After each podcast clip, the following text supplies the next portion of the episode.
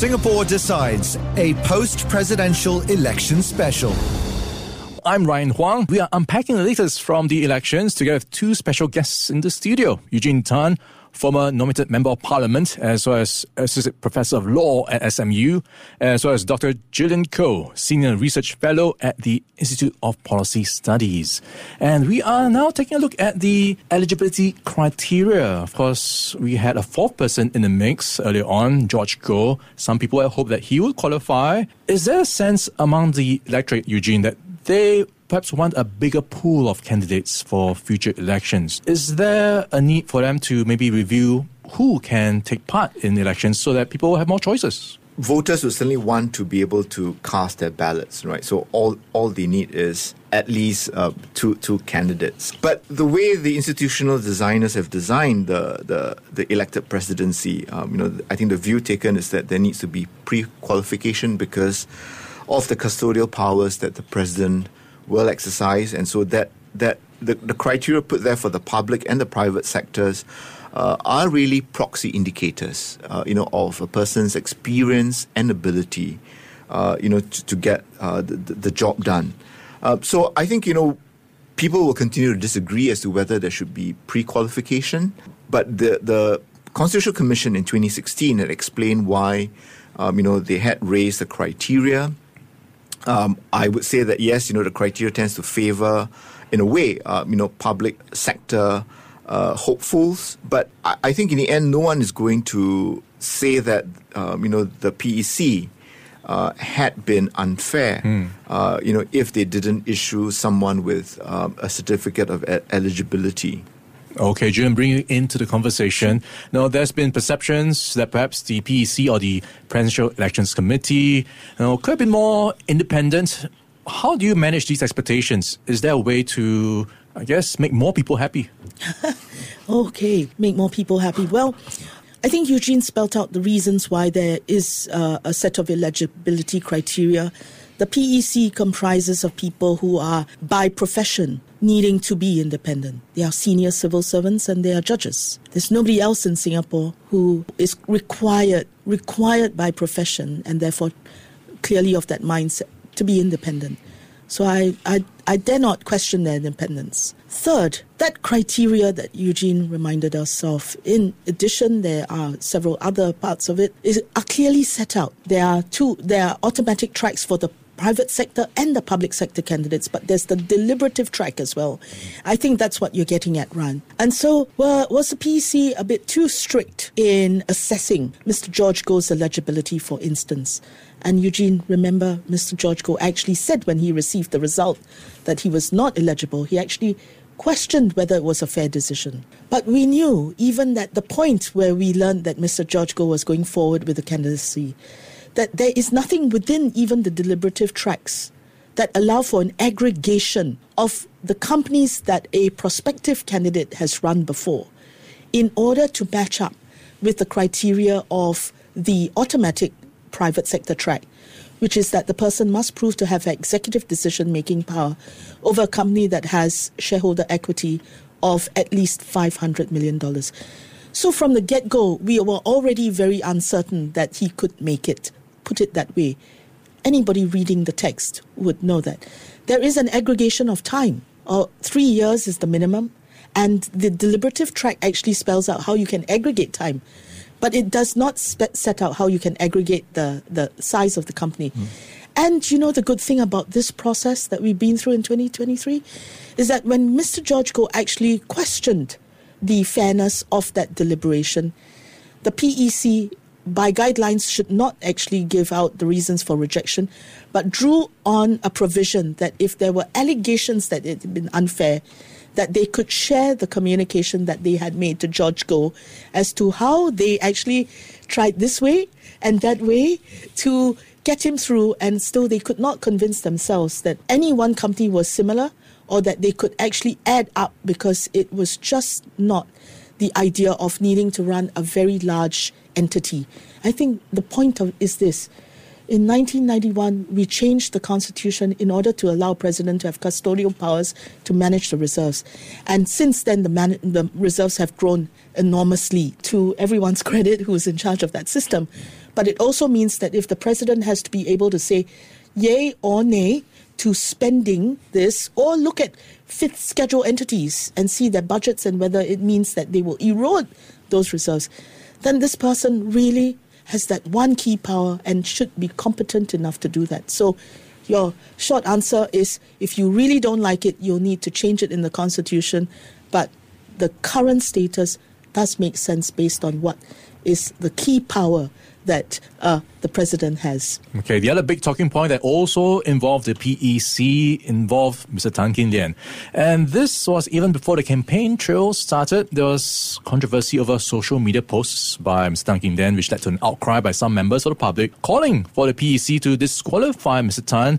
And that's after the eligibility certificate was issued. So PEC did say they were not aware of these posts uh, and they would then leave it to the electorate to decide. What's your take on that approach? Was there a better way to manage this? Unfortunately, the PEC was uh, required by the Constitution, uh, you know, to determine, you know, whether an applicant for a certificate of eligibility, you know, has good character, uh, integrity and reputation. And unless you know there was evidence, uh, you know, provided by the candidate, you know, or evidence that is in the public domain, you know, such as court judgments or criminal prosecution, there was actually little for the PEC to go by. Uh, there isn't a mechanism even for the public to tender evidence, let's say. So I have said before that this is a requirement that I don't think the PEC should be asked to verify. Hmm. Uh, you know, and in a way, the PEC has said, you know, well, you voters just decide based on, on whatever evidence is there. Uh, some people have said that, you know, maybe the PEC should have looked through all their social media posts, you know, but I think that would be almost an impossible task, right? You would be looking at thousands and thousands of posts, uh, you know, and, and not just that, TikTok videos, public speeches, you know, newspaper interviews. Um, I don't think there's an end to it. Um, so I, I, would say that, you know, perhaps the PEC should just look at the experience and ability, you know, and leave, uh, you know, the, the issue of integrity, good character, and reputation to the electorate. And, and I think during the course of the campaigning, you know, voters saw whether you know a candidate had integrity, good character, and mm. reputation. Yeah, on that point, some analysts have said no, it's not criminal to post about pretty girls. Gillian, what's your thought? Should there have been a mechanism for people to protest or at least submit so-called evidence?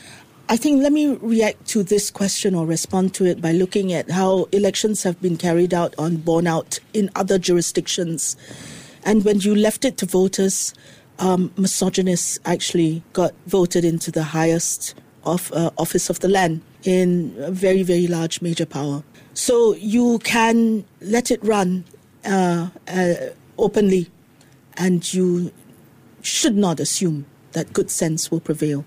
I mean, I come from um, uh, a position of social consciousness, and I don't think that even the president designate would uh, be able to overlook misogyny. So I think this is quite important.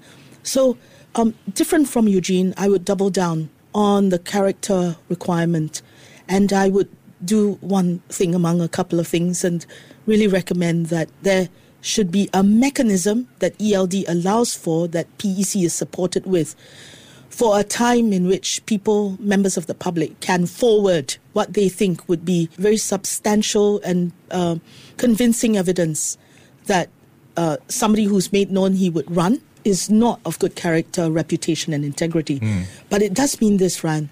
It does mean that we have to change the timeline of this whole process.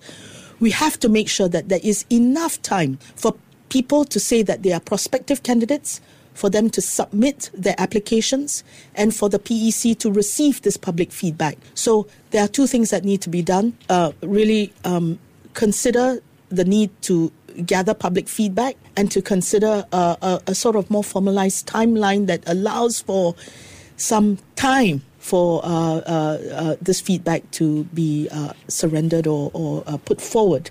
I think that's that's quite important because ultimately this is a direct election and therefore it's a direct election for head of state with certain requirements which has to be very very a dignified uh, person has to be there so i think we, we cannot let go of that criteria. Yeah, that's a very interesting idea. You know, extending the timelines, having more mechanisms in place to make sure what you, you know, are trying to put up on stage or for the elections is what you want. Um, Eugene, was Gillian's argument convincing for you? well, I, I think this is one where reasonable people will, will disagree, uh, you know, as, as to the mechanism. I, I just think that it comes, it puts an onerous uh, responsibility, you know, on the PEC, which I don't think they will ever be able to discharge. So even if they receive all the tendered submissions, right, that relate to a person's uh, integrity, character, and reputation, how are they going to assess? Um, I think it's not um, fail safe, but certainly it provides one kind of point of review. And ultimately, like voters will have to decide. But we also know that sometimes voters will decide for various other reasons, and, and, we've seen elsewhere. So we allow for that, but would we make some provision for the PEC to at least receive what may be uh, consequential yeah. material. I, I, suppose you know the in, in, the end because I feel that it's going to be an onerous responsibility that can never be properly discharged. Um, you know that we should leave it to the voters, and I think voters made their own assessments. You know, as to Mr. Tan's views on on, on, on taking photos of girls uh, uh, and and posting, you know, uh, whatever he had posted uh, Uh, I, I thought voters made up their minds as well. And, and I think voters certainly should have that autonomy and that agency to decide. Yeah, definitely a very interesting discussion point. Looking at perhaps the safeguards or guardrails for these elections, and I guess only time will tell what will play out. A big thank you to our experts, Eugene Tan, Associate Professor of Law at the Singapore Management University, also former nominated Member of Parliament. Thank you, Eugene. And also Dr. Gillian Koh, Senior Research Fellow at the Institute of Policy Studies. Thank you so much for your time, Gillian. Thanks for the opportunity. I really enjoyed talking to Eugene and to you. To listen to more great interviews, download our podcasts at audio.sg or download the AWEDIO app. That's A W E D I O, AWEDIO at the App Store and Google Play.